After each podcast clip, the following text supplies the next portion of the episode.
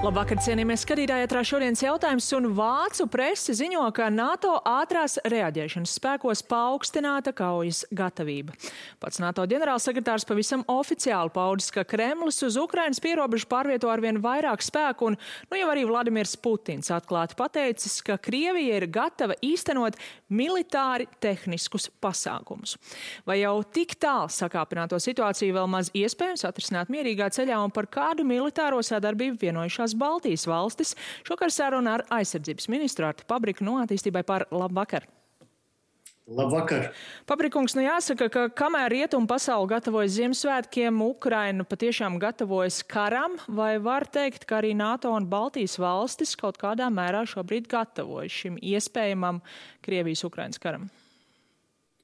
Nu, redziet, aizsardzības nozares un karavīru pienākums ir vienmēr būt gataviem e, pašam sliktākajam scenārijam. Un e, no šāda viedokļa skatoties, mēs vienmēr varam pateikt, ka mēs esam jebkam gatavi, bet, protams, ka mēs nevēlamies, lai Krievija uzbruk Ukrainai. Es uzreiz gribēju pateikt e, visiem iedzīvotājiem, ka mēs jūtamies droši un neviens ar karu pašlaik nedraud ne Latvijai, ne Baltijai, ne pašai Eiropai. Bet Ja Krievija izvēlēsies tomēr iet uz šo eskalācijas ceļu un uzbrukt Ukrainai, tas, protams, radīs ļoti nopietnas sekas pašai Krievijai. Un eh, tās sankcijas un tās teiksim, starptautiskās pozīcijas Krievijai ļoti, ļoti pasliktināsies. Šai mirklī nekas, diemžēl, neliecina par to, ka Krievija šeit vēlētos kaut kādā veidā atkāpties. Un, ja jūs man prasiet, ar ko es varētu šo situāciju salīdzināt. Man ir tāda sajūta, ka Krievijas vadošās aprīņas šeit nedaudz pārreikinās, un tā situācija nedaudz manā personīgā izpratnē sāk līdzināties tādai Kubas krīzei. Bet, Paprikungs, nu tad jūs teikt, ka pat ja šis iebrukums Ukrainā notiek, tad Baltijas reģionam tieši draudu nav nekādu? Es negribētu šeit spekulēt. Es gribētu mm, tomēr norādīt to, ka mēs, protams, nekad nevaram izvairīties no kaut kāda veida provokācijām, jo mēs jau redzam, ka arī ikdienā, tad, kad nav nekāda kara nekur citur, um, mums ir kiberapdraudējumi, mums ir strateģiskās komunikācijas apdraudējumi. Līdz ar to mēs nevaram izslēgt dažāda veida provokācijas, jo mēs esam robežvalsts ar Krieviju, ar valsti, kas ir gatava kārtējo reizi izmantot militāru spēku, lai sasniegtu kaut kādus sevis izvirzītus mērķus. Reaģējot uz šo vakaru, Kaunijā tikāties ar Lietuvas un Igaunijas aizsardzības ministriem, un pēc šīs tikšanās izskanēja, ka Baltijas valstis veidos kopīgu operacionālo rajonu, lai nebūtu juridisku un praktisku ierobežojumu savstarpēju atbalsta sniegšanai. Vai jūs varbūt varat izskaidrot, minēt kādus piemērus, ko tas īsti nozīmē, kādi ierobežojumi tad līdz ar šo tiek likvidēti, kas ir tas, ko varēs brīvāk? Jā, mēs mācāmies no vēsturiskajām kļūdām, un ja Krievija ar um, savu lielgabalu diplomātiju ir kaut ko panākusi, tad tā ir panākusi daudz lielāku sadarbību uh, starp Eiropas valstīm, NATO valstīm un, protams, starp Baltijas valstīm. Tāpatās kā, piemēram, veidojot šos hibrīdu uzbrukumus un sūtot migrantus uz mūsu robežām, tā ir padarījusi mūsu robežsardzes sadarbību labāku gan Latvijas iekšienē, gan arī starp Latviju, Lietuvu un Poliju, tā arī šeit. Ko tas nozīmē?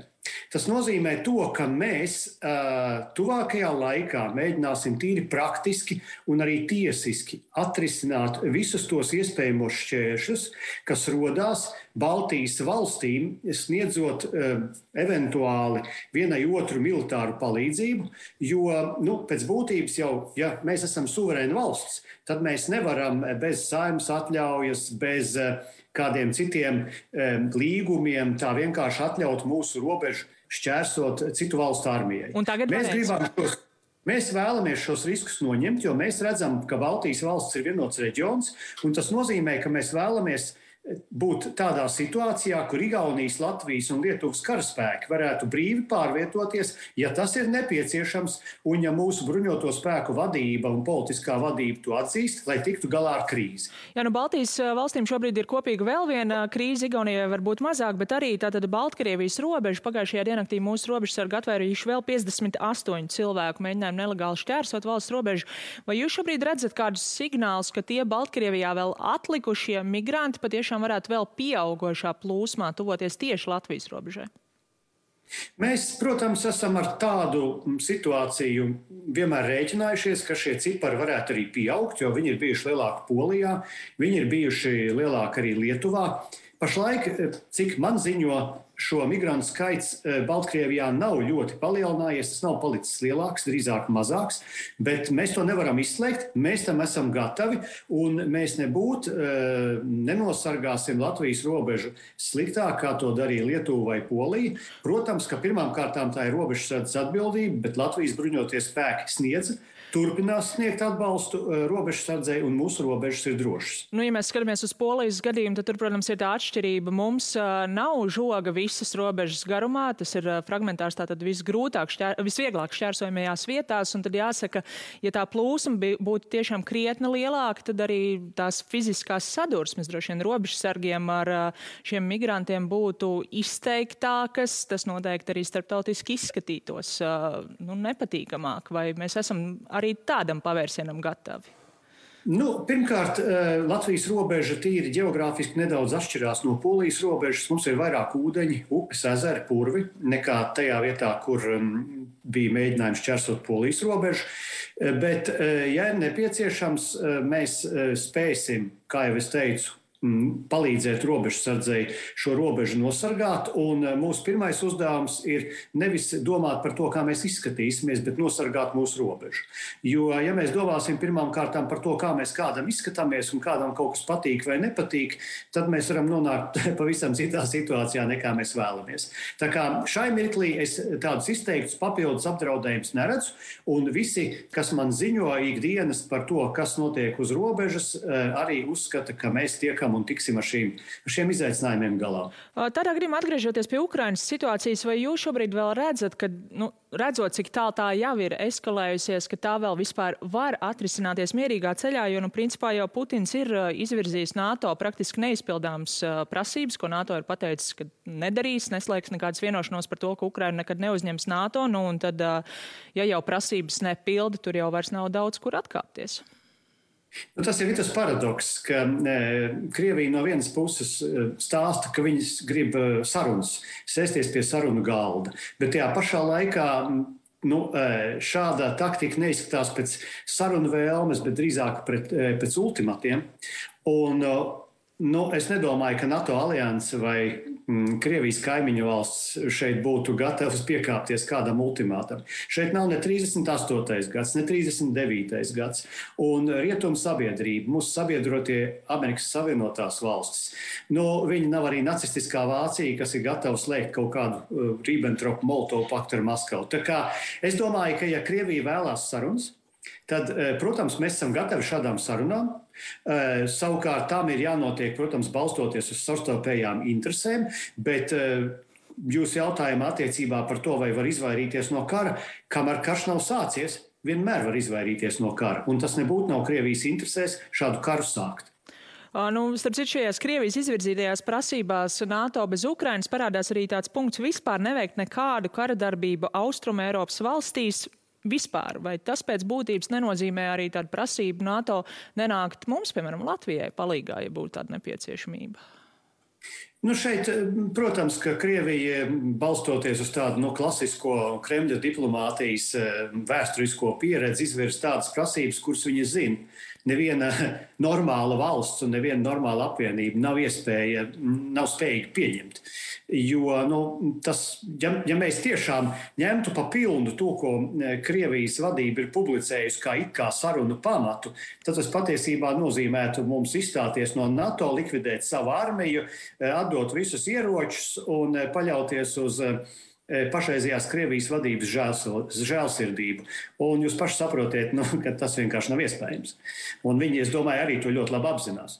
Nu, ja mēs runājam par atbalstu konkrēti Ukrainai no NATO, no Eiropas Savienības, no ASV ir izskanējušie brīdinājumi par ļoti smagām sankcijām. Jūs arī sakat, ka Krievijai šis iebrukums nebūtu izdevīgs. ASV arī janvāra sākumā plāno sarunas ar Krieviju, bet es gribētu parādīt, ko par iepriekšējo sarunu konkrēti starp Putinu un Baidenu teica ārpolitikas eksperts pētnieks Māris Anžants. Abas puses saprata, cik um, otra puse ir gatava tā lieta. Uh, nu, no rietumiem, no ASV, pilnīgi skaidrs, ka jautājums būtībā tikai par politiskiem, pamatā ekonomiskiem līdzekļiem. Skaidrs, ka Ukrainu militāri neaizstāvēs, nenāks palīgā, nu, ja kaut kas notiek. Un, nu, tas arī noteikti tas, ko Krievija vēlējās dzirdēt. No otras puses, arī Krievija, protams, skaidri iezīmēja, ka nu, nevēlas tālāk NATO paplašināšanos, kas tāpat, nu, būsim reāli, nav diezko reāli, lai neteiktu vairāk. Tad NATO paplašināšanās nav diezko reāla, lai neteiktu vairāk, tā saka pētnieks. Un, nu, jāsaka arī to, ka par spīti šai NATO publiski paustajai atbalstošai nostājai izskatās, ka to ir sapratis arī uh, Ukrainas prezidents Volodimirs Zelenskis, kurš ir paudis neapmierinātību ar šo pārāk lēno procesu. Viņš arī prasa garantijas no NATO nākamajā gadā, lai būtu izstrādāts skaidrs grafiks, kādā tad Ukraina varētu iestāties. Vai jūs, prāt, NATO būtu jādod šāda garantija? Nu, Pirmkārt, šeit eh, Krievija, protams, eh, izmanto visas savas eh, taktiskās, lieliskās diplomātijas pieredzi un iespējas saceļot vētru ūdensglāzē, jo no vienas puses Kremlis baida savu sabiedrību ar to, ka Ukrainā ir NATO karavīri, Ukrainā, kā vakar Šoigu teica, ir ķīmiskie ieroči, ir amerikāņu algotņi, Ukraina tūlīt, tūlīt iestāsies NATO. Un šeit jau Anģēna kungs pareizi pateica, neviens jau pašlaik nediskutē par Ukraiņas uzņemšanu NATO. Tas nozīmē, ka pati premise, uz kuras Krievija balsta savu argumentāciju, ir pilnīgi nepareiza. Bet Ukraiņa gribētu Ukraina... gan diskutēt. E, Ukraina, protams, vēlās e, būt NATO, tāpatās kā Grūzija un tāpatās kā jebkura patiesībā Krievijas kaimiņu valsts, jo to visas Krievijas kaimiņu valsts ir sapratušas, ka vienīgais veids, kā paglābties no Krievijas agresīvās politikas, ir iestāties šajā blokā.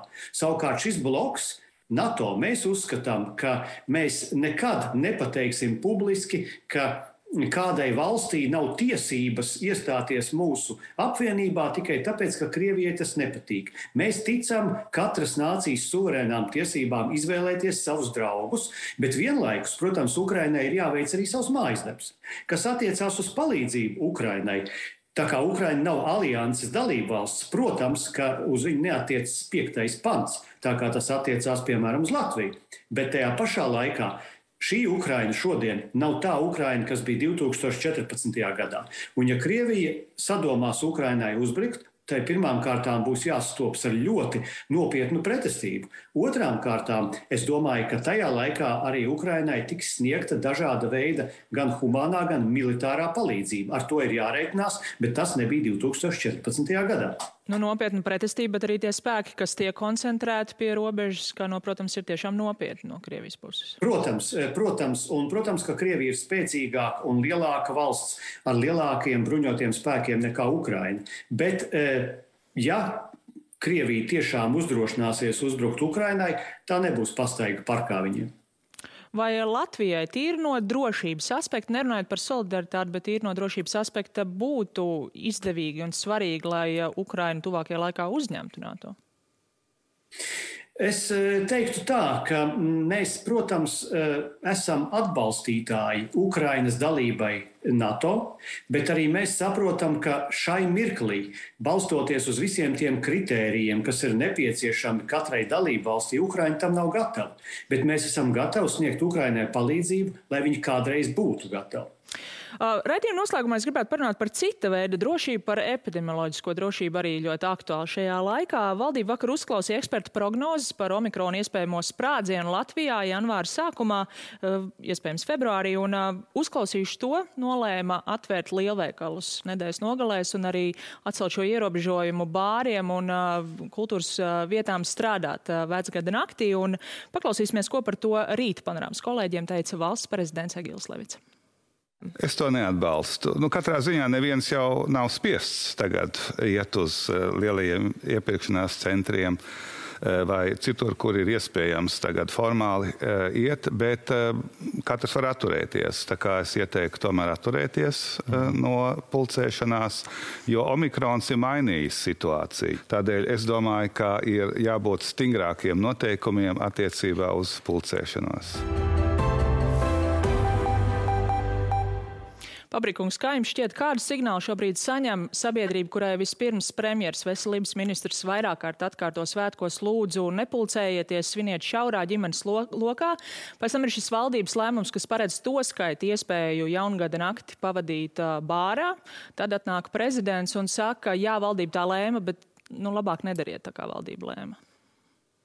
Uz pasaules nav uh, nevienas valsts, kas saskaroties ar šo covid pandēmiju, būtu vienmēr pieņēmusi tikai pareizus un atbilstošus lēmumus, jo tas mums ir samērā negaidīts izaicinājums. Tad šis ir nepareizs lēmums jūsuprāt? Es tūlītās pateikšu līdz galam. Un līdz ar to, protams, ka visās valstīs notiek arī kaut kādā mērā taustīšanās. Ja jūs prasiet manu personīgo viedokli, es šeit nevaru pārstāvēt ne valdību, ne arī es varu kritizēt vai atbalstīt prezidentu. Bet mans personīgais viedoklis ir sekojošs. Un balstoties teiksim, uz manu pieredzi, arī kā tas ir bruņotos spēkos un par ko mēs atbildam. Proti, Covid pandēmija ir slimība, kas ir uz ilgāku palikšanu iespējams. Un mums, kā sabiedrībai, e, ir jāsaprot, ka nekad nebūs simtprocentīga drošība. Tas nozīmē, ka mums ir jāiemācās ar šo pandēmiju sadzīvot, vienlaikus neļaujot e, mūsu ne ekonomikai, ne sabiedrībai kaut kādā veidā sevi maks, e, tā ierobežot, ka viņi nespēj nu, funkcionēt. Fabrikungs ir, protams, ļoti plaša amplitūda no 100% drošības no līdz pārslogotām slimnīcām. Jā, un es domāju, ka viens no galvenajiem kritērijiem ir tieši šīs pārslogotās slimnīcas. Pārējie, pārējās visas lietas ir, es domāju, diskutējams lietas, un mēs esam pieļāvuši līdz šim arī diezgan daudz kļūdas iepriekš, arī iepriekšējā pavasarī. Es personīgi domāju, ka kā galvenajam kritērijam jābūt tieši šī slimnīca un ārstu noslodze, bet kas attiecās uz eh, tādām ekonomiskām brīvībām, uz cilvēku iespējām pārvietoties. Es domāju, ka daudzas valstis Eiropā un pasaulē šauj pāri strīpai, un pašlaik svētkos, kad sabiedrībā tālāk norisinās arī šī fragmentācija, kad cilvēki sāk viens otru apsūdzēt, kurš, kurš vakcinējies, kurš nav vakcinējies. Mums jāatcerās, ka ir Ziemassvētki. Un Ziemassvētkos es pilnībā piekrītu arī tam valdības lēmumam, ka baznīcas durvīm, piemēram, ir jābūt atvērtam visiem cilvēkiem, un mums pašiem ir jāiemācās būt gudrākiem, neinficēties, uzmanīties, jo neviens policists, neviena valdība jums klāt, mums klāt nenostāvēs. Nu, Līdz ar to Kad... Jā, līdz ar to pašiem ir jābūt saprātīgiem un jāiemācās dzīvot nedrošības apstākļos. Līdz šim mēs, diemžēl, neesam bijuši pārāk veiksmīgi. Katrā ziņā jāsaka, eksperti diezgan asi kritizēja šo valdības lēmumu. Skatīsimies, vai ņemsiet vērā viņu ieteikumus janvāra sākumā, kad būs jālēm par tālāko dzīvi šovakar. Paldies par sarunu. Paldies arī Paldies. jums, skatītāji, par uzmanību, mierpilnu un skaistu šo svētku laiku. Un tiksimies nākamnedēļ.